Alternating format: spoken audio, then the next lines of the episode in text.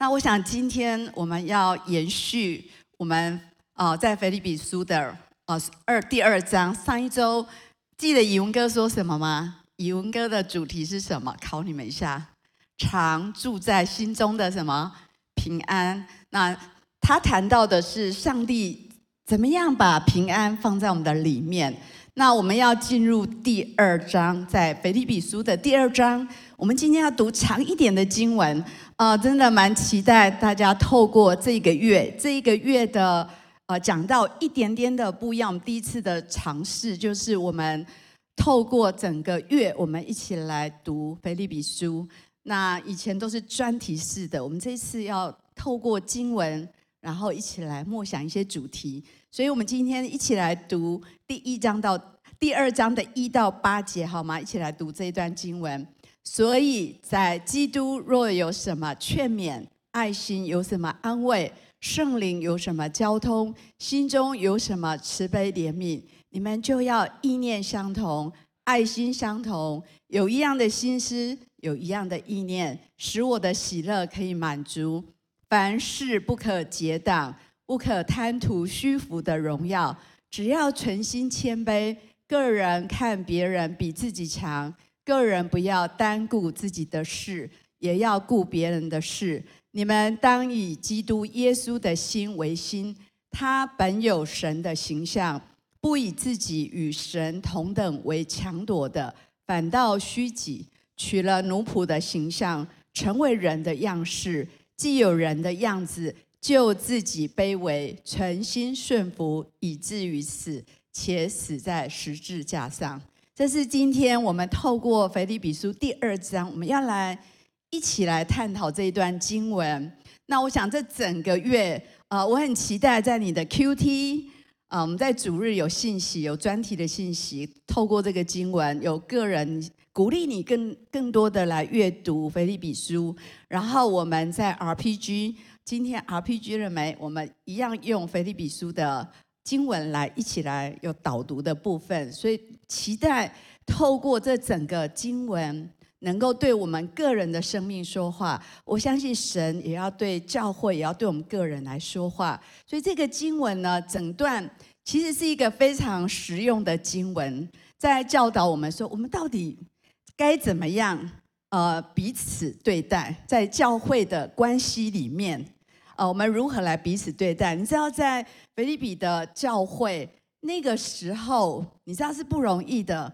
罗马的政府给他们非常非常大的压力。这个教会跟保罗有非常亲近的关系，常常的供应保罗，所以他们有很紧密的关系。那当时，呃，外面已经有很大的压力，教会内部也有一些异端的一些征战。如果彼此的关系再不好，那真的是没有办法站立得住。所以保罗真的是语重心长的来鼓励他们，如何在教会里面，如何来彼此对待，按着上帝的心意，按着耶稣基督的心，能够正确的、适当的彼此对待，然后来建立一个美好的关系。所以，我们今天会谈到关系在教会。我不知道你坐在这里，我不知道你跟。你的小组，我不知道你跟其他人的关系怎么样。那今天我们一起来来思考，我们如何能够更加的彼此谦卑、彼此相爱，然后在圣灵的里面同心合意。所以今天的主题谈到如何视为有环绕的平安呢？哦，特别的按着这个经文，哦，我想谈一谈教会里面彼此之间的关系，我们如何？能够建立一个在这个关系的教会关系的生命网是健全的，是合一的。我相信啊，你会很开心今天来到教会。很多人可能今天呃跟人的关系不好，呃不想来教会，不想看到那个人，有可能关系非常影响我们心里的平安，对吗？人生的满足跟幸福跟关系常常有好大好大的关系。人生很多的烦恼。很多的挫折也跟我们的关系真的很有影响。呃，我不知道你今天是不是因为哇，我今天好想来见到某一个人，还是我的组员，所以非常开心来到这里。呃，也许我们当中有些人没有来，也许他今天想要逃避看到某一个人，关系对我们的影响是蛮大的。呃，保罗很期待在教会的腓立比教会里面，我相信对于我们来讲，在教会里面的关系也非常的珍贵，非常的重要。那如何在教会的关系里面会有平安呢？那我想第一个跟大家分享很重要是能够同心合意。想想看，如果一个小群体，你班上好了，你班上呃就分成好几个小圈圈，我想是蛮辛苦。一个小组不过十个人分成三个小圈圈，呃也是很不容易的。一个教会一样，我们如何能够彼此相爱、同心合意，享受在教会里面的关系，然后能够彼此建造。所以今天呃在一到二节这儿特别提到说，在基督里面有什么样的劝勉。爱心有什么样的安慰？圣灵有什么样的交通？心中我们有怎样的慈悲怜悯？我们要有一样的意念，有一样的心思意念，就是有一样的想法。我们被同样的这样这些事情，我们一样的看重，一样的被激励，然后大家愿意一起这样子去做。所以在教会关系呢，是呃可以有很美好的体验。我相信很多人，如果你回想你来到教会，当然，等一下第二点会谈到有人会有一些问题。可是，在第一个方面，保罗在讲的是，我们如果可以这么做，我们可以在呃圣灵的里面有交通，有一样的慈悲怜悯，我们一样的，我们可以有彼此的这样子的一个建造，我们可以享受在教会家人的关系。这是我上个月的一个体验。呃，有一群。老朋友，那就是我们家第一个小组我牧养的一些姐妹，然后他们已经邀我很久，说：“哎，带你出去走一走。”同修哥生病，他们就很关心。然后之后，他们就很怕我一个人在家休假的时候，他们就很想陪伴我，但是我非常忙碌，所以我们约了很久。终于在上个月，我们约到一个时间，有一些是邻居，有一些是好呃老朋友小组的，都是一些认识非常多年的在教会的姐妹。然后我们去拜访一个家庭，那个家庭是修哥生病的时候，他们非常的热情的邀请过我跟修哥说，呃，他们家真的是有很漂亮的花园，山明水秀，真的很美。啊，一直邀我们去，可是一直没有时间去，而且修哥也不以远行，所以其实都没有去。那终于在上个月，我跟着这这群朋友，那我们就去拜访他的家。哇，那天我很久没有这样的体会，跟着一群人，因为大部分教会很多的服侍非常的忙碌，在开会啊，在做很多的服侍。但是那天是很轻松，我们就吃东西，我们就聊天。每一个人就分享了当初在我们家的那个小组的见证，怎么信主的见证，然后也听好多他们这几年发生的很多美好的见证。我记得那一天晚上我回家，当我躺在床上的时候，哇，我真的能够体会今天读的这个经文，我们在圣灵里面的感动，我们分享，好像他分享他的，我分享我的，每一个人分享就是一直累加。越来越多，然后越来越喜乐，然后那一天真的是很给力的一天。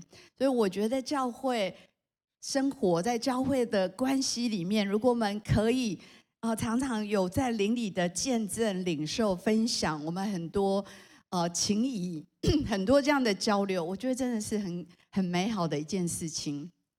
但是在教会的人际关系里面，要同心合意。有时候有蛮大的挑战，呃，如果你个很个人，就是我高兴干嘛我就干嘛，我有自由做什么我就去做什么，那我肯定在一个群体里面会有很多的摩擦冲突。所以第一个我想要讲到讲到的挑战，关于要同心合意，爱的一个约束力，也就是说。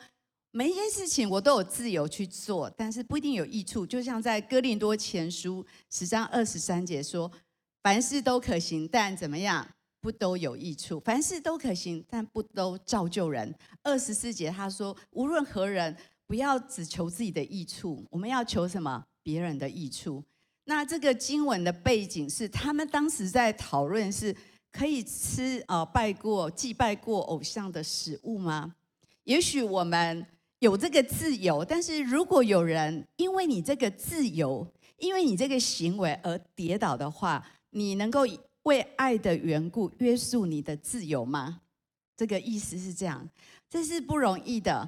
呃，我想在教会，我们有很多的关系，在你一般的生活里面有很多的关系。我们在很多年轻人，讲一下年轻人是跟异性的关系，跟异性的界限。我曾经以前遇到一个一个弟兄，我说：“哎，你你好像跟这个姐妹走得很近啊，你你是呃想要跟她有进一步的发展吗？”他说：“没有，我只是很喜欢跟她一起。”呃，讲话、吃饭呐、那我说，那你没有对这个情感没有什么特别的想法？他说没有。那我说，那你只是喜欢他的早安、晚安，跟他的早餐，好，你喜欢这些被被服务、被爱的感觉。回到这个经文，想想看。凡事都可行，但不都有益处。假设你不想为这个情感负责，可是对方，你给对方好多的空间，那如果他一起投，一直的投入情感，你会不会试探他软弱的良心呢？你会让他半点呢？哦，这个我们很值得回来思考。呃，也有姐妹，对不对？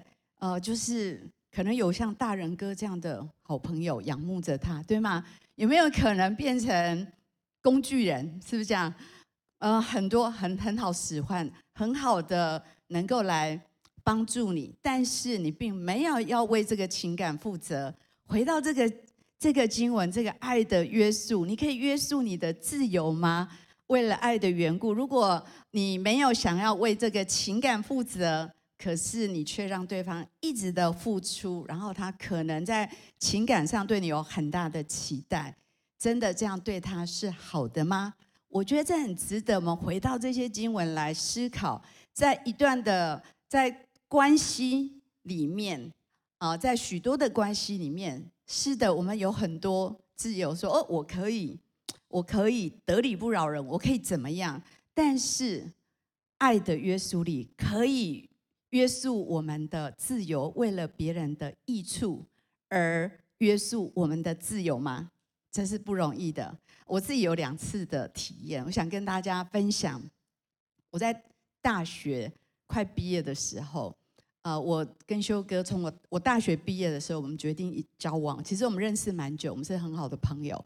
然后我有一个非常好的属灵的同伴，然后我就很开心。你知道，你的好朋友，呃，当你开始一段情感，你可能很兴奋，你要跟他分享。我记得我那天跟他讲，很开心，跟他分享。我的开心，还有所有的过程，然后我看他脸色越来越不好看，然后 他就说他很难过，你知道为什么？他刚失恋，然后我完全忘了这件事情。然后我那天他跟我说，其实我听你讲，我一方面为你高兴，可是我越听越难过。然后隔天我读圣经，我终于读懂了这句话：爱是不张狂。对，我有权利分享我的开心。也许我们当中有些人，哦，考试数学考九十几分很嗨，然后去跟好朋友，哇，我今天很棒。但是可能他今天数学不及格，可能是我们有自由可以去呃去发表去说，可是爱是不张狂。这个经文我以前都看不懂，我那一天懂了。我那一天啊、呃、经历了那件事，我说对。我很开心，可是我都没有想到，他刚失恋，他刚在一个失恋的失去的痛苦里面，我完全没有顾虑到他。爱是不张狂，为了别人的益处，可以约束自己的一些自由。然后另外一个体验是，怎么去面对一个犯错然后非常自责的人。我之早先有一个同工，啊、呃，有一件事情他对我情绪，然后他就不来开会啊，他就。哦，他就是态度没有很好，但是呢，我总是会问神一个问题，就是说，神怎样对他才是最好的？如果我要带领他，到底对他生命最大的益处是什么？我应该怎么做？我应该怎么跟圣灵合作，然后来对待这个人，然后对他的生命长远的益处是最好的？当我这样问神的时候，神就说：“你去邀请他。”跟你一起来做这件事情。其实他是呃非常挫折，他很认真，所以呢，我就跟他说：“来，你跟我一起完成这件事情。”然后我们又一起工作一段时间。有一天，他看着我，然后他跟我说：“你为什么不骂我？你为什么不责备我？”我说：“我为你祷告。”神跟我说：“你自己已经责备自己很多，你已经很难过了。但是我有看到你有这个能力，有这个恩赐。我是你的领袖，我要成全你。”我们在那里和解，我们可以为了别人的益处而约束自己一点点的自由吗？很值得我们回到这个经文来思考。对，就道理上，我是有自由，我有权利可以来指责他错误的地方。可是，我可以不要用这个权利吗？我可以来成全他，我可以来接纳他。里面的挫折，还有他的自责嘛，这个很值得我们去思考。如果我们可以这样，我们才有办法说我们在基督里面合一。否则每一件事情可能都会带来摩擦，带来冲突，那个关系就有裂痕。保罗也继续的鼓励我们在圣灵里面来交通。呃，你到小组对不对？你最近有什么见证？有什么呃灵里的？领受，你在 QT 的时候，不要吝于分享出来，是找你的好朋友，啊，跟大家分享你最近有什么样的收获在灵里。你知道这个是会加增的，呃，你给我，我给你，然后我们，我我我有我有这一些，你有这一些，我们堆在一起，我们两个共同拥有双倍的祝福，很鼓励我们在。小组，等一下分小组，不要小组长说来分享，你就说我没有预备，请别人分享哈，请你不要吝于去分享你在灵里的感动跟领受，还有情感的流流露，我们可以表达感谢、造就、安慰啊。我觉得现在有赖很方便啦。其实我每天醒来，我想到谁，我想到要跟他讲一些鼓励的话，还是传给他一个经文，还是为他祷告，我就一分钟。两分钟我就可以把它传出去，我觉得那是很棒的一件事情。我们如果呃彼此相爱，但是我们都不表达，其实对方不一定可以领受得到。很多时候我们会说，他应该要知道啊，我跟他这么好，应该有默契啊，没有说出来是没有办法收到的。我觉得爱是需要表达的，呃，可以用表达，可以用行动，有一些爱是要行动的。有一个实际的付出，嗯，我觉得在修哥生病这一段时间，有一个我昨天很开心，呃，应该是前天嘛，遇遇到啊，前昨天昨天遇到遇到一个家庭，因为修哥生病，你知道吗？他们真的是煮了一年的饭，早餐、午餐、晚餐，我真的很感动，所以看到他非常的开心，我就说哇，真的是很感动，因为爱真的是在行动里面。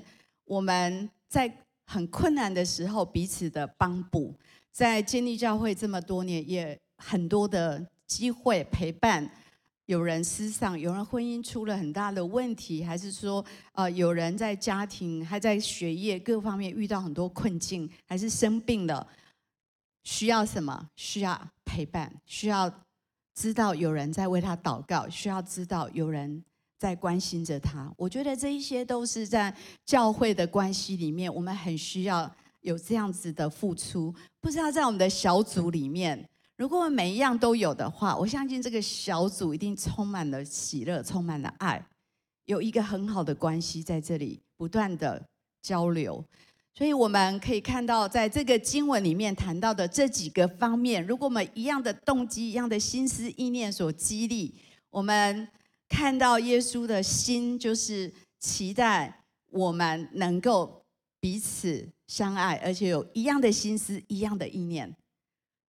我们如果能够从里面的动机有共同的动机被激励，我觉得这是一个真实的合一。合一不是说规定规定大家要怎么样，这不是真正的合一。真正的合一是里面被神的。爱神的话，神的灵所激动，我们说好，我们决定要一起来做这些事情。我相信会带来很大的祝福。所以想想看，你在教会这个群里，在你的小组里面，刚刚那几样，我不知道你有做到还是没有做到。你可以想想看，在教会当中，在小组的关系里面，我不知道你小组的关系怎么样，我不知道你跟你的组员的关系怎么样，可以想一想，刚刚我们所读的经文，我们要怎么样在有一样的怜悯，一样的在灵里的彼此的激励，然后我们可以做出什么样的调整，可以做出怎样怎么样的一个新的行动？我相信，当你坐在这里听，圣灵会提醒你可以怎么做。可以不做什么，可以要做什么，这个都很值得我们离开今天的主日讲堂之后，讲道之后，你们可以开始去行动的一些决定。第二方面要谈一谈，教会关系也有不平安的地方，回到很现实面，对吗？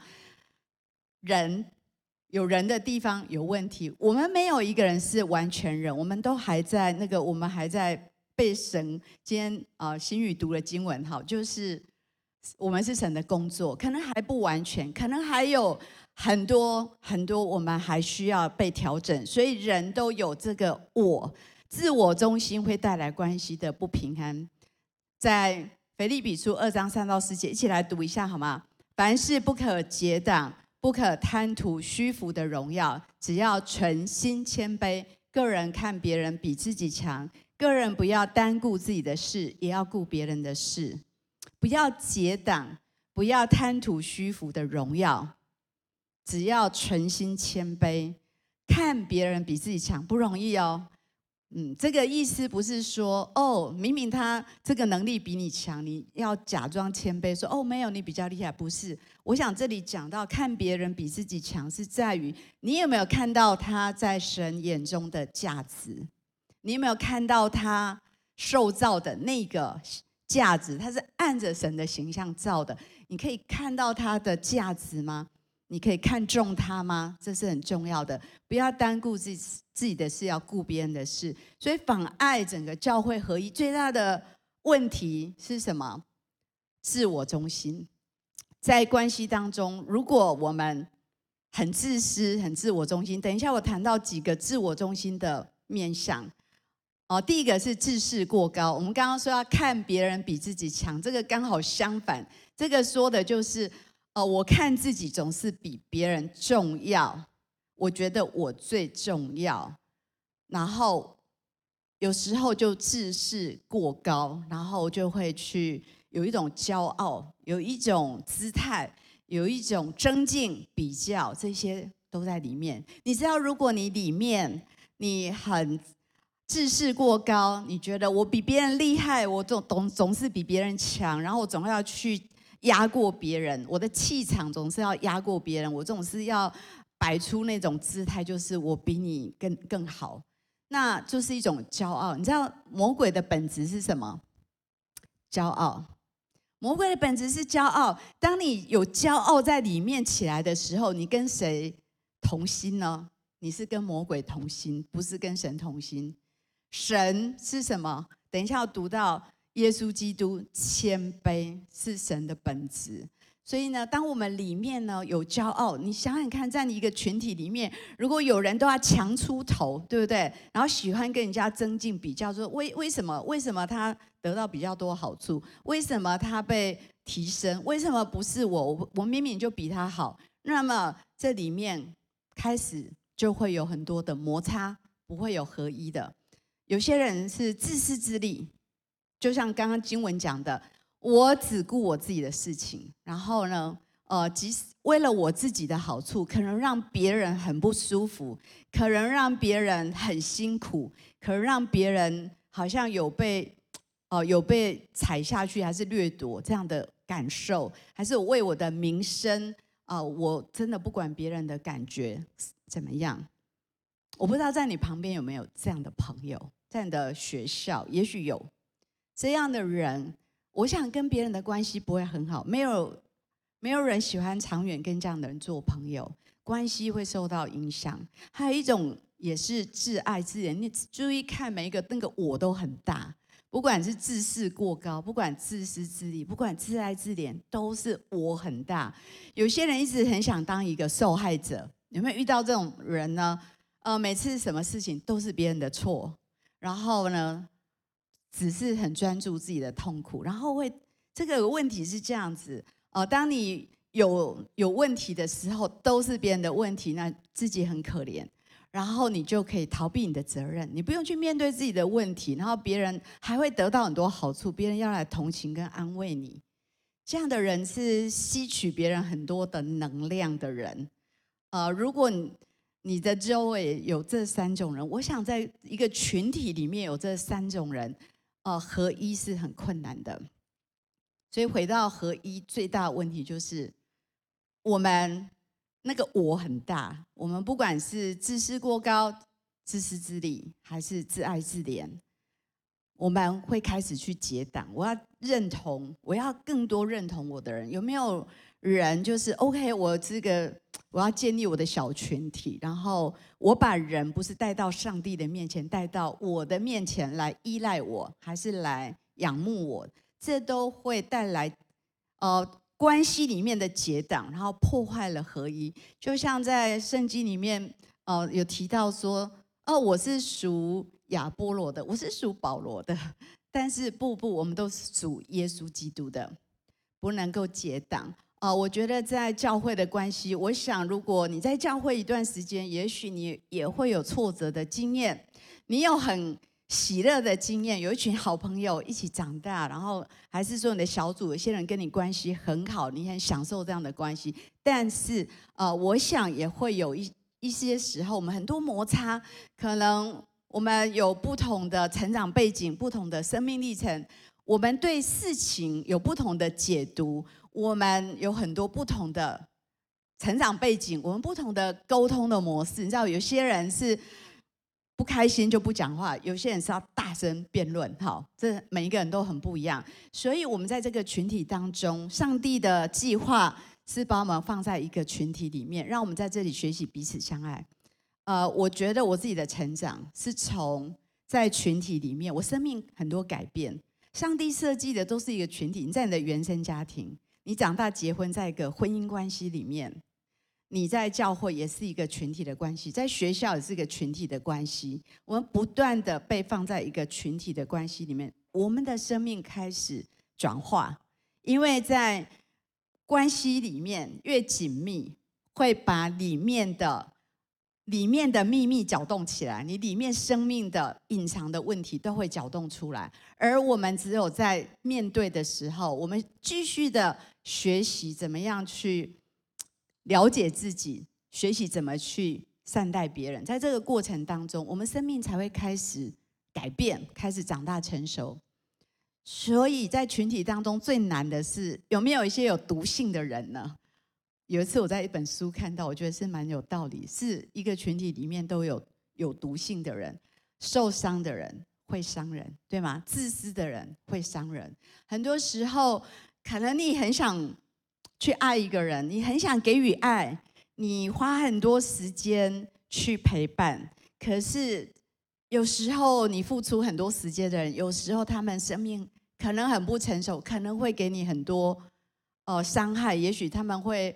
反过来指控你，可能他们有可能会呃说谎，有可能会背叛你，这是有可能的。会不会你付出一次、两次、三次、四次、第五次的时候，你非常的受伤，你可能感到非常挫折，你会说：“哦，我不要再对人那么好了，我不要再那么付出了。”我有这样的体验，很挑战。可能有些你付出很多时间陪伴的人，有一天砰挂你电话，电话只是你没有满足他对你的一些，对他的他对你的一些期待，你没有办法满足他的时候，你会觉得很挫折。我这是写在我的 QT 本里面的，我跟跟你们分享。我跟圣灵有点对话，我说我还要这样子那样子毫无防备，还是说哦这样子的给予吗？我要继续这样吗？然后圣灵跟我讲一段话，他说：“你你为什么要因为这些人的自我中心而改变？如果你本来是一个很看重关系，你很愿意去爱别人的人，但是呢，如果你因为受伤，然后你说我要关闭我的心了，我再也不要对别人这么好，那么你有第二个亏损，你为什么要变成跟他们一样？”然后圣灵继续跟我说：“你总是为了爱人，你愿意去冒着受伤的危险，你继续无条件的去给予，即使你做的不完全，可是你仍然愿意竭力的学习，然后为别人的益处着想。我觉得这句话很触动我。我觉得那时候圣灵跟我说：“这是你最像我的地方。”我像神在跟我说：“你这是你最像我的地方。为什么你话你要因为受伤，然后去改变呢？变得要冷漠？”变得要把自己封闭起来呢？我们都有这种试探，在关系的伤害里面，我们有时候很想变冷漠一点，变有距离一点，然后我们不要再付出那么多。上帝跟我说：“这是你最像我的地方，你不要选择冷漠，你要选择给予我的爱。”神说：“我会安慰你，我会给你饶恕的能力，我会给你爱的能力。你的生命应该是不断让爱涌流的一个活水的生命，而不是一个自我封闭的一滩的死水。”这是跟上帝的一个对话。我觉得神在跟我说：“我的心是这样，你要不要像我？你要不要继续的学习怎么去爱别人，像我一样？”我想，这是我们每一个人，可能你在你人生的人际的挫折跟受伤的十字路口，可能你要做出一个选择：你要变成一个更冷漠的人，还是你要继续的学习更像耶稣，更有耶稣的心去爱人呢？所以第三个，我们要谈一下存心谦卑带来关系的合一跟喜乐。谦卑是神的本质，但是很难，对吗？真的蛮挑战的。你看这经文说，你们要以基督耶稣的心为心。他本来有上帝的形象，然后他本来可以享受所有的荣耀尊荣，可是他反倒虚己，自愿的、自愿的谦卑虚己，取取了一个奴仆的形象，然后成为人的样子，自己卑微，存心顺服。以至于死，且死在十字架上，很不容易。存心谦卑，又存心舍己，又存心顺服，这就是耶稣的心，就是耶稣的榜样。为着是什么？为着是能够荣耀神，为着是我们的益处。所以呢，从这个经文，保罗在说，我们在一个群体当中，我们真的，我们优先的要考虑到别人的需要，这很难呢、啊，这非常的挑战，对吗？呃，如果在一个群体当中，假设今天你的小组说好，我们今天去做一个种子计划，我们今天去服务无家者一天，然后每个人会怎么去想这件事？你知道我们怎么想，就怎么感觉，就怎么做决定，就怎么行动。所以呢，可能有人会想说，哎，我要这样考虑，哦，这对我有什么好处呢？这这是我喜欢的吗？我是不是要回应这个挑战？你看，每一个都是我。我第一个考虑就是我，我，我要不要？我喜不喜欢？我们在一个群体要一起去行动的时候，可能有人这样想，想想完我之后，就决定我不参与了。你们去吧，我不喜欢做这件事情。但是呢，也许有些人他们在问自己的问题，他们在想的问题是。这样怎么样做对别人是最好的呢？可以做什么可以帮助到别人的需要？那即使不太舒服、不太方便，但是若若是可以帮助到更多人，我愿意接受这个改变跟调整，跟大家一起去完成这个工作。呃，我想我们暑假有短宣啊，各种在进行，我们都在一个群体的小组。呃，很多时候是很多你的 leader 提出一个议题。那到底我们要不要去做？我觉得跟我们的思维很有关系。如果你想的都是我，我觉得是很难一起做一些事情。可是当你能够去想到怎么样可以让更多的人、最大多数人得到好处，我可以做一些改变跟调整，那么这个群体将会有合一，也会有影响力，也可以活出爱的见证。所以保罗给我们的挑战就是。为什么我们不能够如同耶稣对待我们那样的彼此对待呢？想想看，耶稣怎么对待我们？想想看你人生最糟糕的时候、最羞愧的时候，上帝如何的接纳你、饶恕你、爱你，再给你第二次机会、第三次机会、第四次机会、第五次机会。想想看，耶稣如何对待我们？我们的软弱、我们的失败、我们的不堪，想想我们如何对待别人，会不会太严苛？会不会得理不饶人？会不会我们呃没有没有特别的去包容？我们要去思考，我们如何接受保罗在这个经文给我们的挑战？如何如同耶稣对待我们一样去对待别人呢？所以耶稣为我们做了一个最好的榜样，他可以最理直气壮，他是完全，他没有犯罪，他完美，但是他降卑到最底层，放下所有的阶级权力，他没有去紧抓他拥有的，然后他为的是什么？让我们可以脱离罪恶，让我们可以跟神恢复关系。所以他抛下他所有生命的尊严。你想想看哦，你今天如果你走出去，有人对你不太有礼貌，可能你就被冒犯了。你知道我很容易被冒犯的。我不知道耶稣怎么做到，他被鞭打、被吐口水，然后被钉在十字架。这个旅程，这个走上十字架的旅程是。多么的挑战，多么不容易。呃，我们都很有自尊，有时候我们要存心谦卑、存心顺服，为着别人的益处，有时候是非常的挑战。但是这就是耶稣给我们的榜样。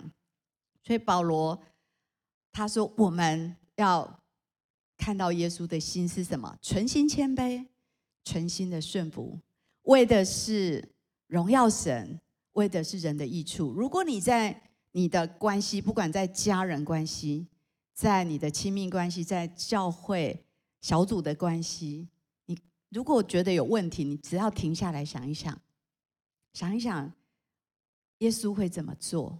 耶稣基督的心怎么样回应这个关系这件事情？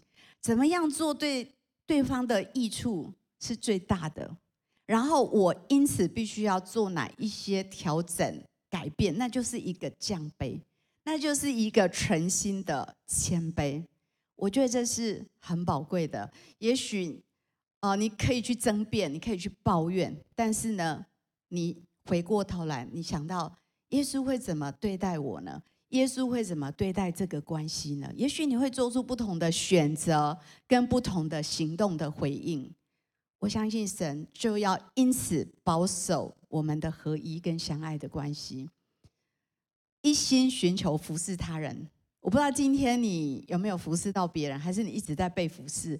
等一下离开这里，找到一个人，你可以服侍他，可以为他讲一句鼓励的话、建造的话都行，为他搬椅子行吗？好，很小的事。可是我们总是。能够找到机会，能够去给予爱，能够去服侍别人。我们重视他人胜于自己，我们愿意为了他人的益处学习耶稣的榜样。我相信，如果是这样，这里就是天堂，因为我为你好，你为我好。我相信我们都能够得到祝福。但是如果我只为自己好，让你不好过的话，我们在这个群体当中会有很多的挫折。撕裂、伤害，这是很可惜的。神要我们能够以基督的心为心来彼此相爱，这是我在前不久一个体验。嗯，礼拜三休假的时候，很多时候因为在家里时间很长，有时候会想到修哥，我就会想说：哎，在世界上可能没有一个人可以再这么爱我、接纳我。然后认了解我，然后可以跟我一起完成这么多事情，然后心里有时候会有一点感伤。那我记得那一天的隔天早上，圣灵跟我说话，圣灵说：“你可以看清楚吗？你可以认真的看清楚，为什么这个人可以这么无条件的接纳你、爱你这么这么多年日？那是因为我把爱我爱你的心放在他的里面。”然后突然之间，在我的灵里，我看到好多脸孔，看到好多爱我的人。然后上帝就跟我说：“你知道吗？你看到这可能十个、二十个、三十个、四十个、五十个，在你身边这么爱你的人，都是我把我爱你的心放在他们里面。”哇哦！我那个早晨，我就我被神的爱整个淹没。当我在，嗯。预备这个信息的时候，我真的好像触碰到基督的心。我觉得是神把他爱我的心放在那些我旁边人里面，他们来爱我。神也把我神爱他们的心放在我的里面，所以我跟有一些弟兄姐妹有非常紧密跟美好的关系。我懂了，如果我们每一个人都以基督的心为心来彼此相爱，如果我们可以知道是神把爱对方的心放在我们里面，我们的爱就不会耗竭。同意吗？很多时候我们天然的人的爱太有限了，但是在教会里面，神的心就是这样。你知，知道你的小组，你可以爱这个人，是因为神把爱他的心放在你的里面。那个人很爱你，是因为神把他爱你的心放在他的里面。我觉得这是很宝贵的一件事情。当我们可以明白这件事，我相信我们在教会的关系里面，我们有不同的看见跟体会。所以呢，我想今天借着这段经文，我们如何有四维的平安？我们如何在我们所有的关系群里面，我们可以享受这样的平安跟喜乐呢？我相信最重要、最重要就是我们要以基督的心为心，我们有一个存心谦卑、存心舍己，然后愿意为对方的益处，甚至约束自己的自由。我相信神让我们能够。把基督的爱给出去，给到对方，而这个爱不是你自己有能力，而是神会把爱他的心放在你里面，也会把爱你的心放在对方的里面。我相信如此，我们就会在教会的生活享受到不一样的一个属灵的关系，好不好？我们一起来祷告。哈利路亚，主是的。我真的在灵里，真的，我一直在为教会祷告的，就是我们是一个属灵的家。也许我们每一个人都不完全，但是我相信神今天要帮助我们，也是我心中的祷告。我们可以在这里有耶稣基督的心，以他的爱来彼此相爱。我相信我们能够来享受这样的喜乐，这样的平安，在教会的关系里面，求神把一切那些自我的。那些自我中心的拦阻都来打破，都来来挪开，好让我们可以享受在他同在里面的彼此的爱，一同的受建造。我相信，唯独我们有这样一个爱的关系，这样一个群体，这样的被呼召出来的教会，我们才能够成就荣耀伟大，可以影响这世界的事情。求神把这个根基建立在我们的当中。这个爱的关系成为我们团队整个教会最重要的根基。我特别灵里有个领受，我看到我们当中好像有些人好像有一颗受伤的心。我看到耶稣今天要把它捧在手心里面，他知道你因为给予爱，你因为很去牧养人，给予爱，也许有时候你受伤了，神要来缠裹医治你的心。他在说他了解。他也因为爱人而被诬告，被钉在十字架上。神要来浇灌他的爱在我们的心中，再次的恢复医治，好让我们有能力继续的去牧养，去给予爱。主耶稣是的，我要为这样的弟兄姐妹来祷告，求你来纪念每一个因为爱、因为给予而受伤的心。今天你要来医治，你要来恢复。你要再一次让这样爱的能力恢复在我们的里面。是的，你把爱放在我们的里面，以至于我们可以不断的、不止息的给予，因为你住在我们的里面。我也要来鼓励在我们当中，可能有些时候你在关系的里面，你也伤害了别人，好不好？今天求神帮助我们，可以学习耶稣一样，可以谦卑下来。也许你应该去向谁道歉，跟他说对不起，好让这个关系可以再次恢复起来。我相信圣灵就在这里，他在光照我们，他也在修复我们。他不是要责备，他是要来恢复，把那一些关系里面有裂痕的，今天我要宣告，要一个完全的修复，完全的恢复。主耶稣是的，来帮助整个。教会的关系，我们因着你的爱，因着你的心，因着你的榜样，我们可以彼此谦卑，我们可以彼此相爱，我们可以为对方的益处做出牺牲，做出改变。祝福我们能够在你的爱里面再一次被坚固，以至于我们可以成为一支爱的军队，可以来影响这个时代。也许你今天是第一次来到教会。或者刚来到教会，我今天要邀请你来加入这个属灵的大家庭。在这里学习彼此相爱，一起成长，一起来感受属天的平安跟喜乐。如果你愿意跟着我一句一句的来，如果你愿意跟着我，可以一起来祷告。亲爱的主耶稣，我愿意接受你成为我生命的救主。我愿意接受你成为我生命的救主，求你赦免我的过犯，求你赦免我的过犯，洗净我的罪，洗净我的罪，使我成为你的儿女，使我成为你的儿女，领受你对我无条件的爱，领受你对我无条件的爱，帮助我也可以成为一个给予者，帮助我也可以成为一个给予者，可以给予爱，可以给予爱，可以带出影响跟祝福，可以带出影响跟祝福，引导我走有意义的一生，引导我走有意义。我这样祷告，我这样祷告，都是奉耶稣基督的名，都是奉耶稣基督的名。阿门。好不好？请大家从座位上站起来，我们一起唱这首诗歌来回应。我的诗歌，我的拯救，你是我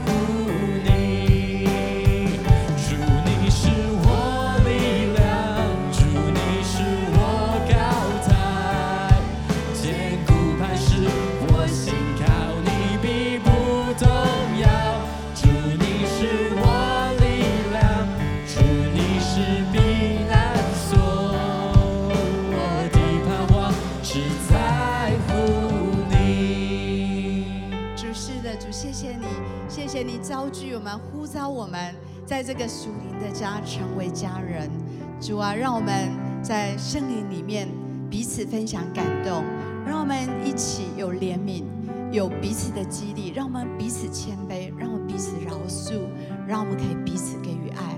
谢谢你今天要把这爱的合一放在我们的里面，使我们在这个关系里面享受一切的平安跟喜乐。我们这样祷告，奉耶稣基督的名，阿门。